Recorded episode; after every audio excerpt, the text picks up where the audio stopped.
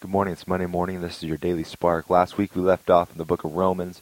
We're going to continue on in that uh, today and uh, for the rest of this week. And we're going to look at uh, Romans chapter 12 and verse uh, 2 this today. And it says this Do not be conformed any longer to the patterns of this world Let's stop right there. We all understand what the patterns of this world is, right? It's the things that go on in this world.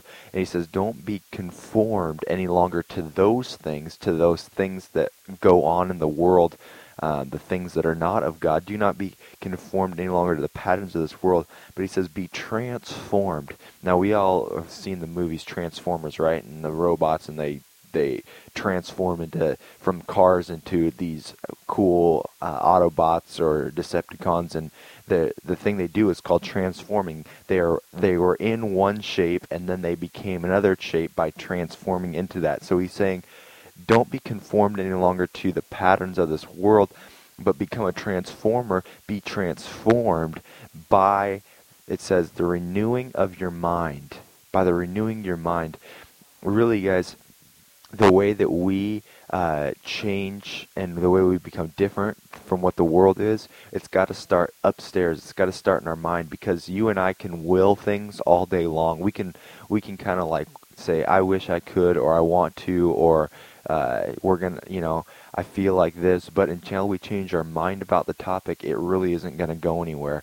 Um, I, for instance, if I want, say, man, I really wish that I was in better shape, and I just keep saying, I, w- I wish that I was in better shape, I wish I was in better shape, but I don't change my mind about it and, and actually determine in my mind that I need to get in better shape and put my mind to running every day or put my mind to working out, then I'm not going to do much. I'm just going to sit here every day and say, I wish that I was in better shape.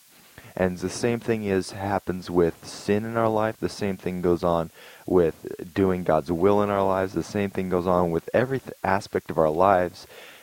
Until we change our mind about the topic, uh, whatever it is, we're not going to do it. We're, we're going to sit around and say, I wish I was this way. I wish I could do this. I wish I could do that. I wish I'd stop doing this or I'd stop doing that. And until we change our mind about it, things aren't going to happen. We're not going to be transformers. But when we change our mind about the topic, then we begin to do God's will in our lives. And it says that the last part of Romans 12:2 says, "Then you'll be able to test and approve what God's will is, his good, pleasing and perfect will." You see, when we change our mind and then we become transformers and we transform into the what God wants us to be doing, then and only then will we be acting in God's will. So my challenge for you today is this: be a transformer. Uh, be the Optimus Prime of your world, and and change. But really, uh, change your mind about the topics of uh, or the things that you want to change. Don't just say, "I wish I could do this" or "I wish I could stop doing this." Actually, change your mind about the topic, and then see what happens.